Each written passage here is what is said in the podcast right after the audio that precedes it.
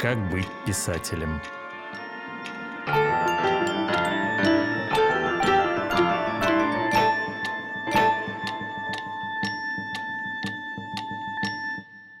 Ну, сегодня у нас очередная беседа цикла «Как быть писателем». И я Валерий Шубинский, а мой собеседник – замечательный петербургский писатель, прозаик, автор рассказов, автор романа, автор интереснейших книг нон-фикшн Лев Усыскин. И мы сразу возьмем быка за рога.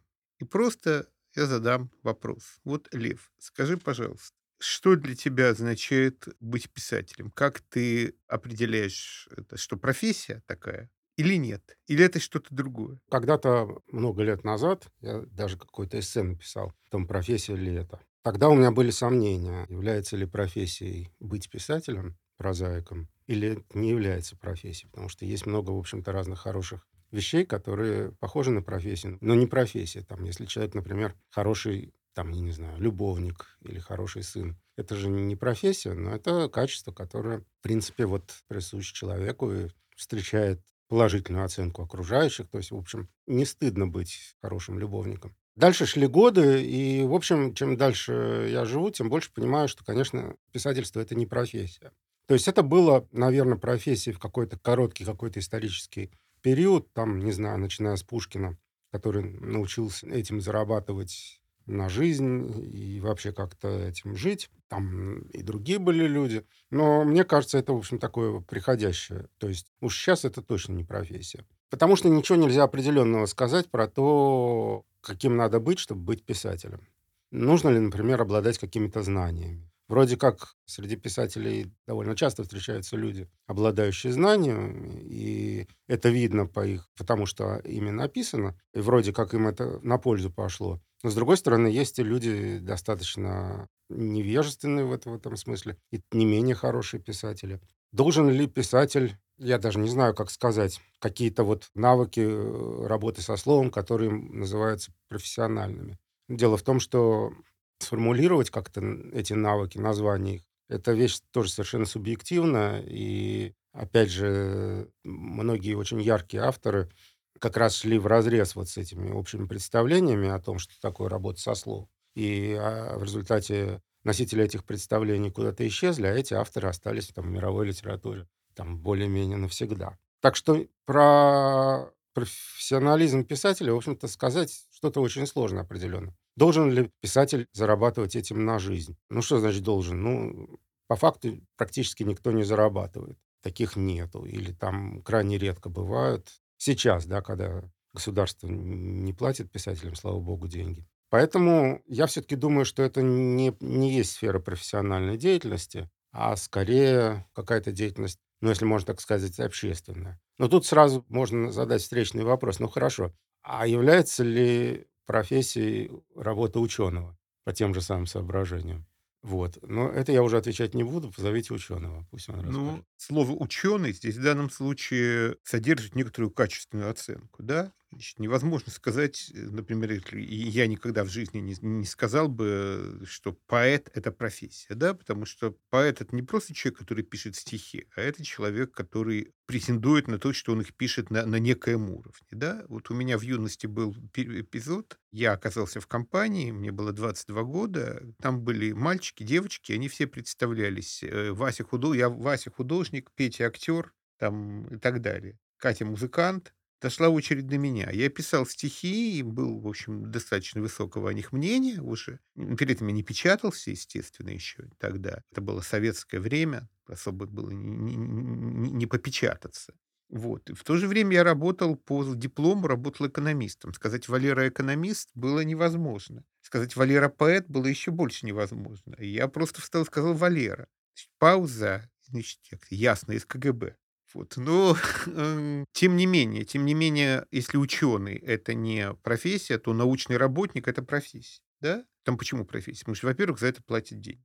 Человек, люди зарабатывают этим деньги. Кстати, неправда, что в литературе люди не зарабатывают деньги. Существует огромное количество коммерческих писателей, которые зарабатывают деньги именно эти. А, ну это, э, это как бы другой слой, да. Я, честно говоря, Да. это не имел в виду. Да, Это, причем, безусловно, да, безусловно, причем, профессия. э, да, причем э, не обязательно бездарных, не обязательно безымянных, могут быть вполне достойные люди. Мы не можем сказать, что, например, для, не знаю, какого-нибудь, условно говоря, Сорокин хороший писатель, который э, вполне всю жизнь, начиная с 90-х годов, этим зарабатывает деньги. Да? Ну, есть, да, Да. единицы. Но то, Да, но это не единица. скажем, если бы Сорокин сейчас начинал свою литературную карьеру, он бы не зарабатывал. Ну, Или он- зарабатывал как сценарист. Да, он начинал свою литературную деятельность в 80-е годы, когда зарабатывать было тем более невозможно. Там существует во всем, да, да, во всю, ну, для такого писателя, как Сорокин, для писателя такого типа, существует огромное количество, не знаю,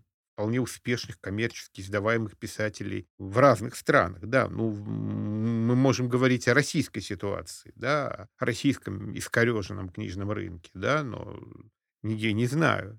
Я думаю, что там, не знаю, Пол Остер или Франзен зарабатывают э, и, и очень неплохо. Более того, даже в России, ну, вот я, например, профессиональный литератор. Я зарабатываю этим на жизнь. Зарабатываю не, не очень много, мягко скажем так, да, но в конце концов библиотекарь зарабатывает еще меньше. Но э, это Ну, не, это другое. это не значит, что библиотекарь не профессия, да? Я- Школьный учитель тоже немного зарабатывает. Это не значит, что школьный учитель не профессия, да? Ли- Литература является источником существования, и, кроме того, она является неким источником статуса. Вот, да, я вот про это хотел Вот сказать. э, здесь вот, и, например, если Ста- я Статус сейчас... позволяет Да, зарабатывать. если я сейчас окажусь не в в такой же компании, в которой я оказался 22 года, вот, я, естественно, не скажу Валера поэт, как-то и так не сказал тогда, но сказать Валера писатель я вполне могу, да, потому что я писатель, я, у меня выходят книжки, за эти книжки мне платят деньги, там за, за какие-нибудь статьи, лекции тоже, ну вот, а кто же я еще? Больше у меня никакого статуса нет. Я э, говорить, вот отвечать на этот вопрос, кто ты такой. Я писатель, наверное, стал лет с 40. До этого я в лучшем случае говорил, я журналист. Журналист — это вещь такая тоже непонятная никому, что это такое. Поэтому можно было сказать, я журналист, и от тебя, значит, У отставай. меня была такая же примерно В ситуация. лучшем случае спрашивали, а вы журналист в каком издании? Я говорил, ни в каком, я, значит, вез- везде. Они говорили, а? И на этом вот этот вопрос Ну, я был даже штатным сотрудником э, газет, так что мне было в этом смысле проще. Я тоже был до определенного возраста журналистом и отвечал на этот вопрос таким образом. Скажи, пожалуйста, а вот в сравнении с э, днями, там, когда ты начинал писать, твое представление о том, что такое писатель, сильно изменилось? Трудно сказать. Наверное, в целом не изменилось. То есть есть какие-то, не знаю, как это назвать, амбициями или ощущением миссии. Да, это осталось примерно такое же. То есть я почему-то когда-то в очень молодые годы вбил себе в голову, что я должен заниматься тем, чтобы переводить на язык русских слов текущую вокруг меня историю. То есть вот есть какая-то историческая реальность, в которой я живу. Вот я обязан ее э, таким образом изображать. Причем если я этого не сделаю, то это не сделает никто, а если этого не сделает никто, то эта реальность будет какая-то неполноценная, незаконченная. И вот эта дурная мысль у меня в голове до сих пор, и я, в общем, не стремлюсь ее оттуда изгонять, потому что мне станет хуже, если я от нее освобожусь. Вот, то есть в этом смысле все осталось так. Наверное, какие-то вещи изменились в плане отношения к, собственно, к литературе. Наверное, как в профессии, в этом занятии тоже существует э, нечто, что можно назвать опытом. То есть со временем, и от- занимаясь этим, ты э, научаешься чего-то делать, чего раньше не умел, или, по крайней мере, лучше понимаешь, что ты делаешь. Вот. Ну и неизбежно э, вместе с опытом приходит такое изменение оценок того, что делают в этой отрасли другие люди. То есть ты смотришь на что-то и понимаешь, что ну это и я тоже могу. Вот, это как бы тебе так не очень. На что-то ты смотришь говоришь, ну это вообще, это настолько просто и элементарно, и так можно делать, вообще говоря, там в понедельник с похмелья. э, И, в общем, это все стоит недорого, хотя там, может быть, это нравится всем там до, до соплей восторга. Вот. А с другой стороны, вот когда ты встречаешь какие-то вещи, которые тебе ты не знаешь, вот ты понимаешь, что ты этого сделать не можешь, что ты даже не очень понимаешь, как это сделано, и вот это вызывает какой-то такой восторг, который вот в молодости ну, такой сильный не вызывало. Именно вот такой вот ремесленный восторг, что надо же, вот как, как это вот, как это ему в голову пришло вообще? Вот как это, как эта голова работает? Как у Лукомникова работает голова, что он пишет палиндромы? Вот почему у меня в голову палиндромы никогда не приходят, а, у, а он их выдает как фонтан? Ну что, вот что у него там такое в голове сидит, что чего у меня нет? Вот какие-то вот такие вот ощущения. А в том, что касается родов литературы, границ между литературой и, скажем, научными изысканиями. Ну вот ты много пишешь об истории, да, ну, как и я, да, мы как нонфикшн исторический, да, и вот не знаю, как тебе, мне приходилось там довольно много там работать в архивах, там мне приходилось заниматься историей литературы и участвовать по этому поводу в каких-то научных конференциях. Я себя ощущал на них полным самозванцем, да, вот. И я для себя всегда, я должен помнить, я не ученый. А не ученый кто? Я писатель. И писатель, который вот каким-то образом имеет к этому делу отношение. Опять же, литература и журналистика. Это тоже какие-то смежные области, но с определенного момента надо для себя определять, ты кто, писатель или журналист. Вот как у тебя с этим происходило? Вот с этим самоопределением по отношению к смежным профессиям? Ну, во-первых, на мой взгляд, то, что ты работаешь в архивах, уже говорит, это значит, что ты ученый. То есть в этот момент ты точно являешься ученым. То есть ты добываешь какую-то информацию, обладающую научной новизной в отличие от меня, да, значит, мои занятия, там, скажем, история, они чисто компилятивные, да, то есть я читаю то, что пишут, или там слушаю, я тоже бываю на конференциях, то, что добывают ученые, и стою рядом с ложкой. А что я, собственно, пытаюсь сделать, это я, поскольку я писатель, да, то я вот в том, что они добыли, пытаюсь увидеть какой-то, как бы это сказать, литературный сюжет, если можно так сказать. То есть увидеть вот драму в таком литературном смысле. Соответственно, мне вот это интересно, и меня это очень часто получается настолько, что даже вызывает какую-то собственную настороженность. Что это я, не слишком ли я как-то однообразно на вещи смотрю? Но вот тем не менее, значит, когда вот ты берешь вот эту историческую фактуру и видишь из нее вот какой-то внутренний сюжет. И вот, собственно, это можно тоже изложить буквами. Можно написать исторический роман, можно написать эссе, можно написать статью в журнал. Но вот в ней должно быть вот это. Собственно, это вот то, что мне интересно. Скажи, пожалуйста, ну вот мы все действительно вынуждены, называем себя писателями, не называем, мы зарабатываем на жизнь пером, а не чем-то другим, да? И насколько тебя необходимость там что-то писать что-то, что можно сейчас продать, за что можно получить деньги, насколько она тебя сковывает? И насколько для тебя внутренне отделено то, за что ты рассчитываешь получить деньги, от того, за что ты деньги получить не рассчитываешь в принципе? Ну, вообще я за свою жизнь за деньги разные работы выполнял. В основном, ну, я не знаю, процентов на 70, наверное. Это было интересно. То есть я, в общем, делал какие-то интересные вещи, участвовал в каких-то интересных проектах. И мне было, ну, и самому интересно, и, в общем, получал какое-то удовлетворение от своей работы. И мне было интересно смотреть на все это, что это происходит. То есть это какой-то опыт, который я приобретал, который мне было интересно и полезен, в том числе и как писателю. Так что я бы не хотел, чтобы меня жизнь так сложилась, ну, так вот, если все переиграть, да, чтобы у меня вот этого не было. А я там 18 лет осознал себя писателем, мне назначили стипендии, сказали, ну, вот хорошо, ты писатель, вот сиди и пиши ничего тебе делать не надо, никуда идти. Меня бы точно не получилось вот при таком раскладе. Это с одной стороны. А с другой стороны, вот сейчас мне уже лет существенно больше, и уже я так думаю, что в принципе, если бы сейчас я мог себя освободить от всех этих занятий, которыми я занимаюсь там ради куска хлеба, то мне бы было чем заняться как писателю. Потому что у меня, в общем, есть и мысли, идеи. Более того, есть э, ряд хороших замыслов, которые я точно знаю, что не будут воплощены именно потому, что они требуют, ну вот, больше такой временной отдачи. То есть их нельзя реализовать в свободное от работы время.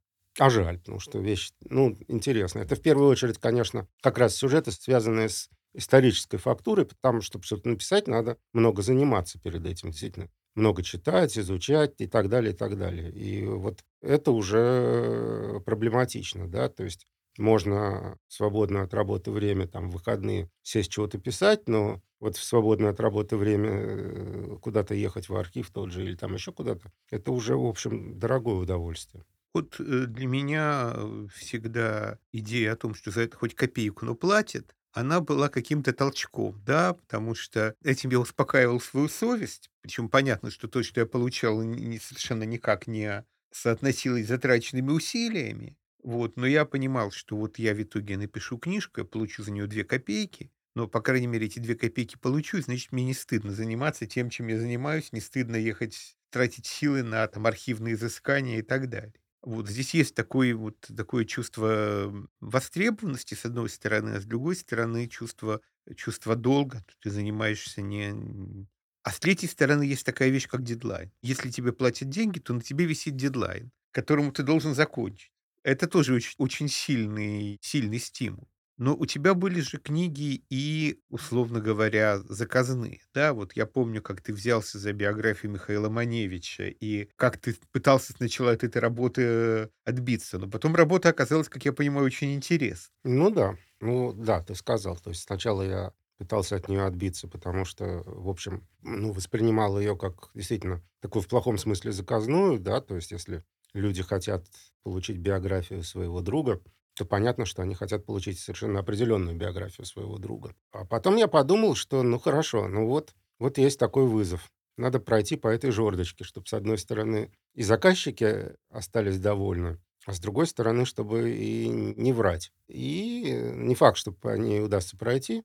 Ну, к счастью, заказчики оказались в этом смысле хороши. То есть они мне позволили. Это, конечно, требовало от меня тоже определенных усилий, но удалось, а могло и не удастся. Вот. Зато, в общем, получилась такая забавная книжка. Герой, который периодически у меня ее просят. Это очень странное ощущение.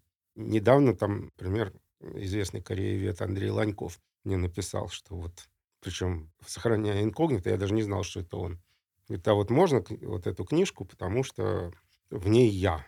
Господи, а кто же вы? Он говорит, ну, я не скажу. Ну, я ему прислал. Он говорит, да, действительно, в двух местах.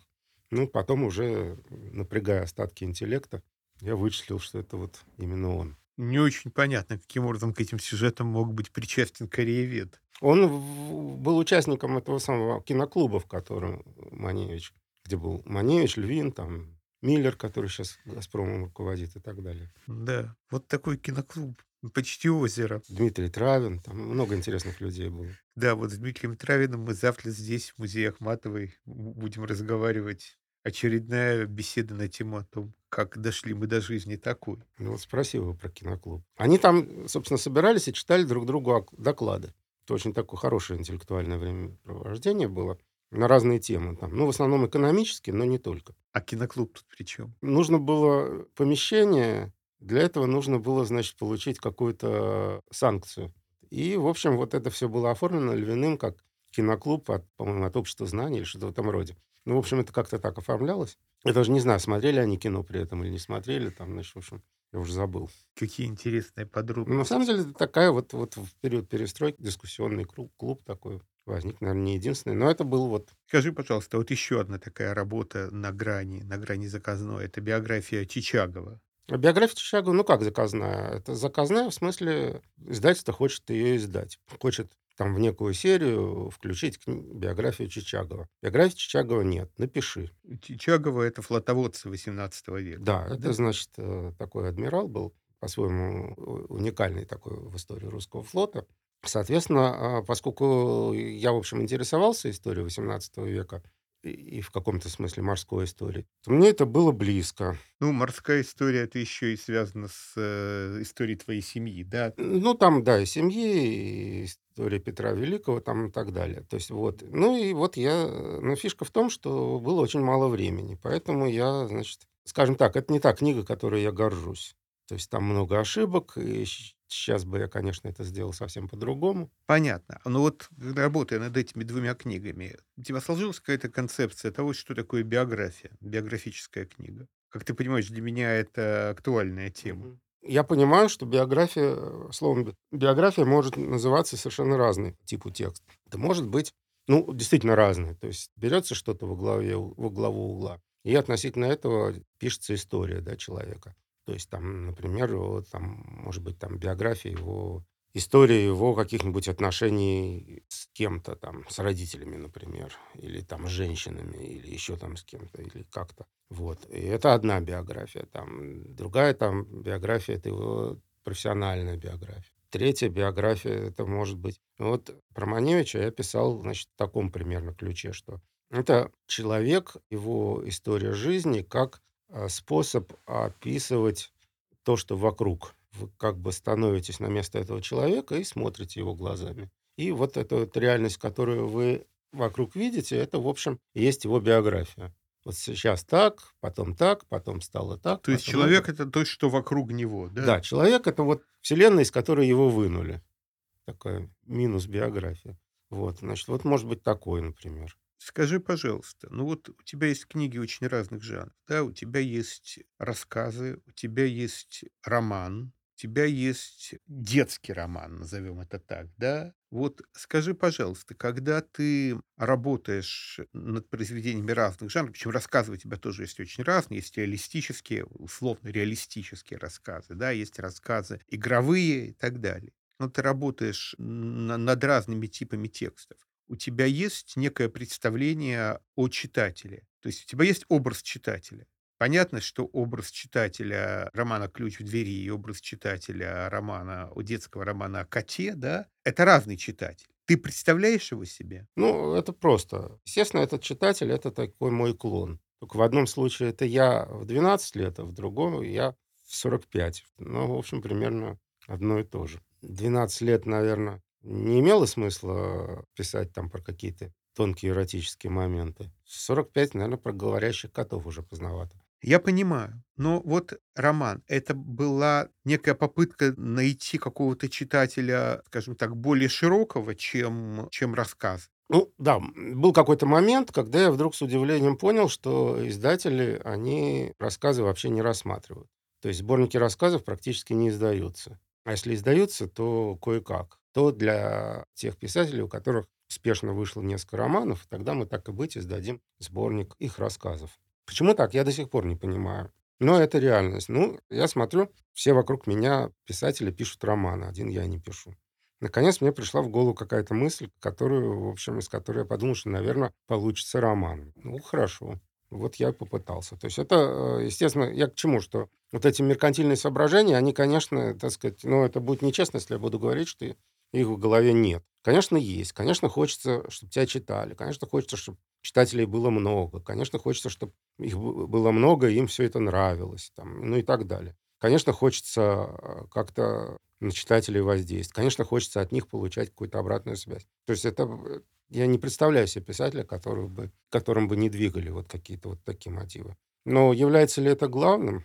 Я не знаю. Потому что, ну, если нет, так нет. Ты один из писателей, у которых не просто складываются отношения с российскими, скажем так, большими издательскими структурами. Вот как ты думаешь, с чем вот связана эта проблема, которая, собственно, вот еще 10 лет назад, даже не 10, 13 лет назад, в 2010 году была бурная дискуссия, в которой которая была, началась со статьи Ольги Мартыновой, которая, кстати, будет нашим следующим собеседником. В этой дискуссии участвовал и я, и, в общем, речь шла о том, что крупные российские издатели и даже средние российские издатели очень неохотно издают маломальски сложную прозу.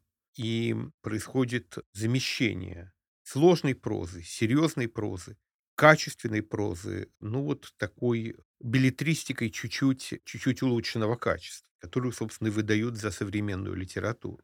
Что ты об этом думаешь? Почему так сложилось? Почему такая ситуация именно в русской литературе сейчас?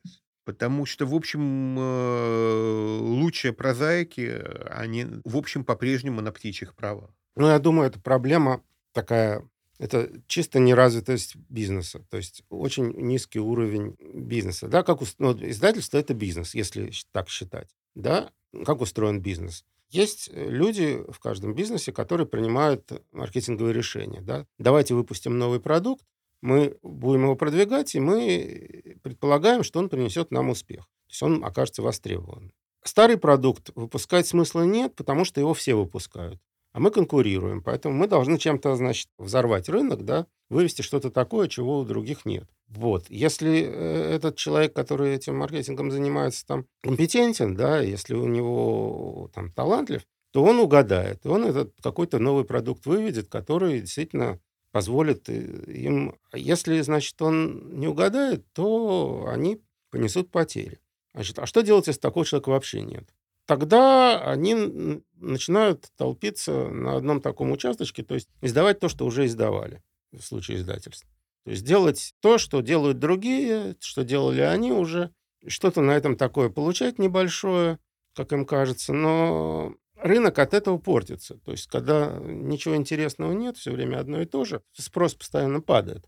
Ну, зачем 10 одинаковых романов, да? Вот. И люди, поскольку все это перетекает из одного в другое, то люди теряют вообще интерес к литературе и начинают как бы интересоваться чем-то другим, что, в общем, закономерно. Поэтому я считаю, что вот это вот дурно организованный бизнес наших издательств, особенно больших, он не, не только не приносит им самим какой-то серьезных доходов, но он еще и портит среду. То есть действительно интерес к литературе падает во многом из-за них. Вот, кстати, если бы мне лет 10... Я слышал вот эту мысль, да, что эти, там многие на них обижены, и вот так в сердцах говорят, что вот эти издательства, они, значит, вредят литературе, они разрушают интерес к литературе. Вот лет 10 назад я бы это не воспринял. Я бы так сказал, что, ну, кто вам мешает там как-то искать какие-то другие пути.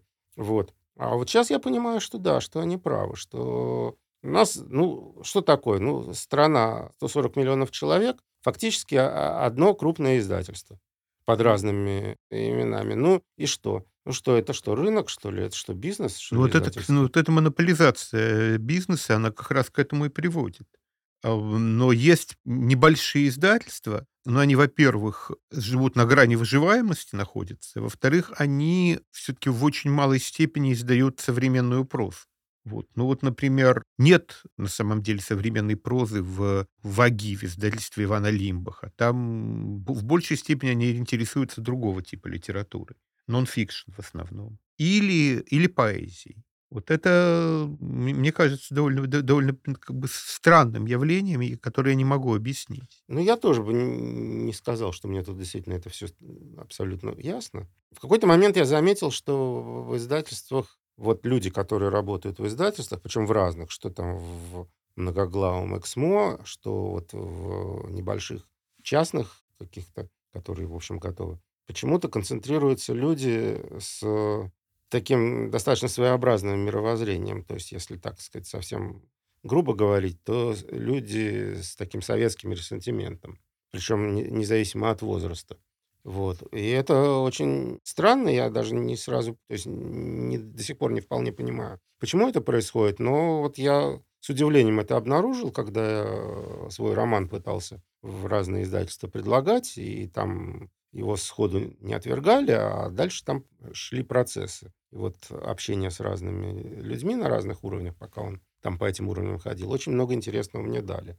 Вот, то есть это сходил с выпученными глазами. То есть я абсолютно не ожидал, что через 30 лет после развала Советского Союза в частном издательстве работают на ключевых позициях люди вот с такими представлениями о действительности. Им бы Горького издавать. Да, это влияние советского вкуса, оно очень важно, к сожалению. Скажи, пожалуйста, вот у тебя многие рассказы написаны поверх чужих текстов. Причем это могут быть самые разные тексты от Пушкина, вот твоя последняя книжка, да, где ремейки повестей Белкина, до самых разных писателей, от Василия Быкова до Евгения Харитонова. В какой степени ты ощущаешь писателей, чьи тексты ты используешь своими соавторами? Нет ли этого ощущения вот двойного авторства текстов? Нет, это другое ощущение. Тут ощущение диалога. То есть в каком смысле собеседник твой соавтор? Собеседник — это собеседник. Вот он сказал А, ты в ответ говоришь Б.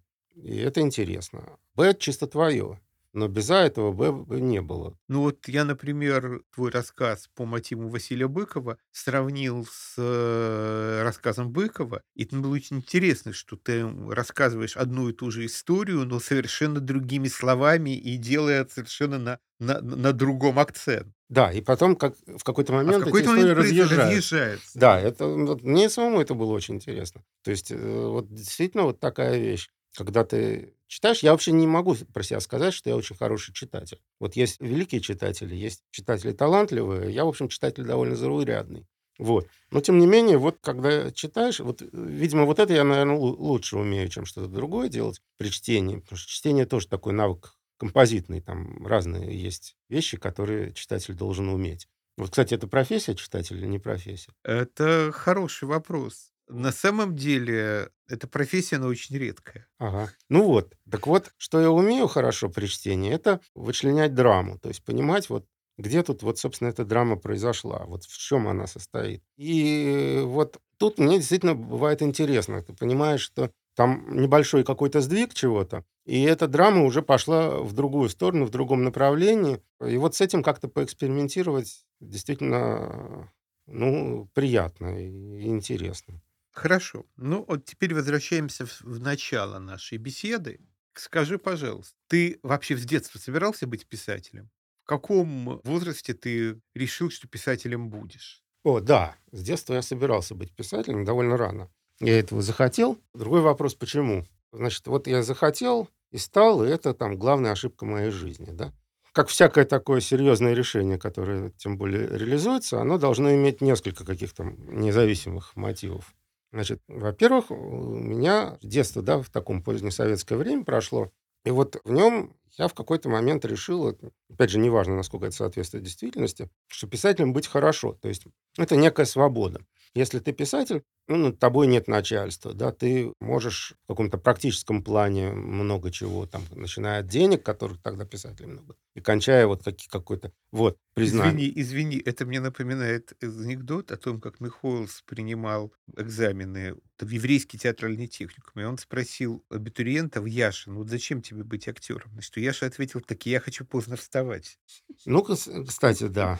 То есть это, в общем, такая жизнь, как бы вот в Советском Союзе предполагалось, что писателем быть хорошо. Кроме того, у писателей было, как бы сказать, им не нужно было сбираться по карьерной лестнице. Ну, по крайней мере, мне так казалось. Что ты вот, э, если ты там талантливый и все такое, то ты, значит, себе делаешь и э, постепенно, значит, получаешь заслуженный какой-то за это, как, как сказать-то. Вот. В отличие от какой-то другой карьеры, где ты должен там карабкаться снизу, лизать задницу там своему маленькому начальнику, становиться на его место, лизать задницу начальнику следующей ступени и так далее, и так далее. Там. Вот. И только там когда-то, там, когда у тебя выпали зубы, ты уже, значит, действительно становишься человеком с именем. писал что-то в детстве? Да, я что-то лет семи уже бумагу портил-то. В общем... Стихи, прозу? Прозу всегда. Но у тебя же есть и книжка стихов. Ну, это так, это баловство. А нет, я все время прозой занимался. А ты не ходил там в какие-нибудь кружки, студии, нет, в клуб дерзания? Нет, никуда не ходил. Ну, хотя, если бы ты ходил в клуб дерзания, мы бы, мы, мы бы с тобой там познакомились. Да, нет, я никуда не ходил вообще никаким.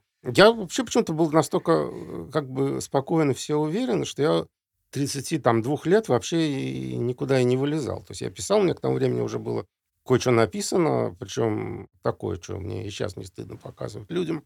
Вот, и, сказать, кроме меня этого никто не читал. А чем ты занимался? Работал, работал там в какой-то фирме, там что-то делал.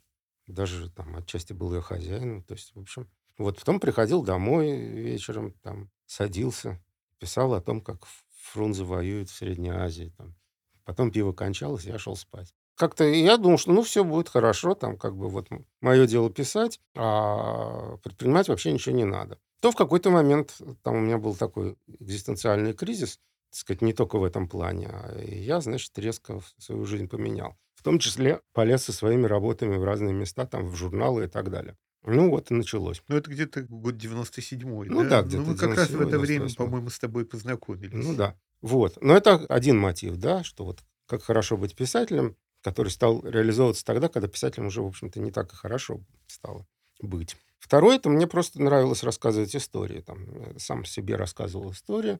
Вот я там шел из школы домой. Утром в школу мне там надо было быстро, чтобы не опоздать, или там опоздать, но не сильно. Я где-то минут за семь добегал. А вот из школы домой мне уже там на этот путь нужен был минут сорок. И вот я шел домой там и что-то себе такое придумывал. Вот. И удивлялся, что вот надо же, вот я себе такие истории придумываю. Я бы с удовольствием их прочитал в библиотеке, взял, но там нет. Ну вот одна из таких историй, это вот как раз вот этот роман про белого кота. Собственно, я бы его с удовольствием в 12 лет прочитал, тогда бы я его писать не стал. У меня в юности, я тоже собирался быть писателем, и учился тоже в институте совершенно на, на другие, по другой специальности. Вот. У меня была фантазия. Мне было 17 лет. Я представлял себе, что я писатель, и мне задают какие-то вопросы о человеческой жизни и прочем, а я строго отвечаю, что нет. Я не спрашивайте меня об этом, спрашивайте меня о моей профессии. То есть я понимал, что я не должен отвечать на такие вопросы, а должен отвечать только о том, на вопросы, касающиеся моей профессии. Но я очень хотел, чтобы мне их задавали. У тебя было такое? Чтобы мне задавали вопросы? Не, ну хотелось, конечно, хотелось к себе внимания. Это, э, в общем, безусловно. То есть, что вот ты там что-то рассказываешь людям, тебя слушают, задают вопросы, там как-то так куда-то приглашают.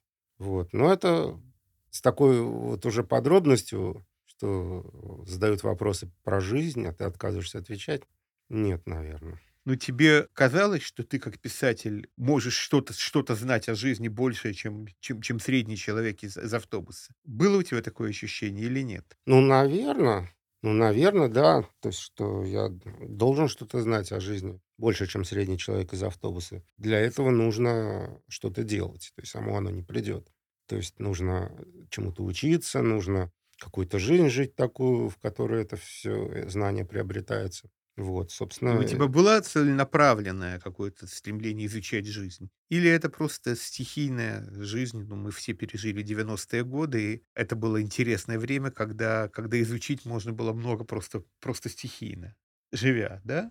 Нет, почему? Можно сказать, что целенаправленно. То есть я, в общем, довольно часто задавался вопрос. Вот мне это надо, вот мне надо в это лезть. Отвечал в том числе, что ну да, это вот интересно посмотреть, как это устроено. В других отношениях это может быть мне бесполезно или почти бесполезно. Но вот в плане удовлетворения любопытства это да. Вот. А там, скажем, когда я еще студентом был, вот мне, например, пришло в голову, да, что писатель должен в искусстве разбираться.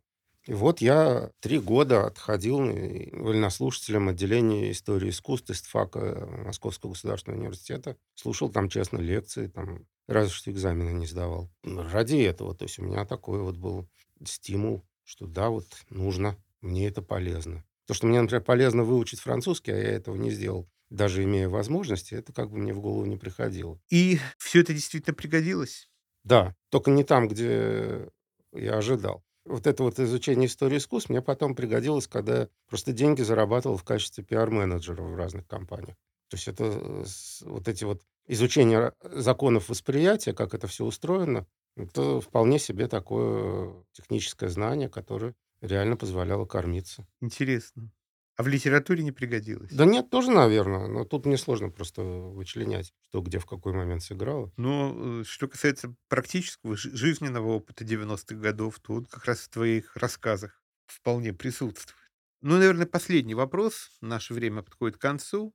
Ощущаешь ли ты своих персонажей некими реальными существами? Или это марионетки? И в каких случаях это так, в каких по-другому?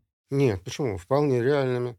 Ну вот когда я там роман писал «Ключ двери», так я просто в него вселился, я в нем жил. Два года оттуда почти не вылезал. То есть мне там было хорошо, я там вообще себя чувствовал какой-то такой полноценной, интересной жизнью жил. Как только я вылезал, мне становилось менее интересно. Хотя нужно было там как-то... У меня семья, дочь там и все такое. То есть там для меня были более живые люди, чем в реальной реальности. Ну что же, на этом мы закончим, наверное, наш разговор. Литература создает мир, который в каком-то смысле реальнее реальности, да? Ну, в общем, да. Потому что реальность времени Пушкина, вот ее уже и нет, а в литературе это все сохранилось. Спасибо. С вами были Лев Усыскин и ведущий передачи Валерий Шубинский.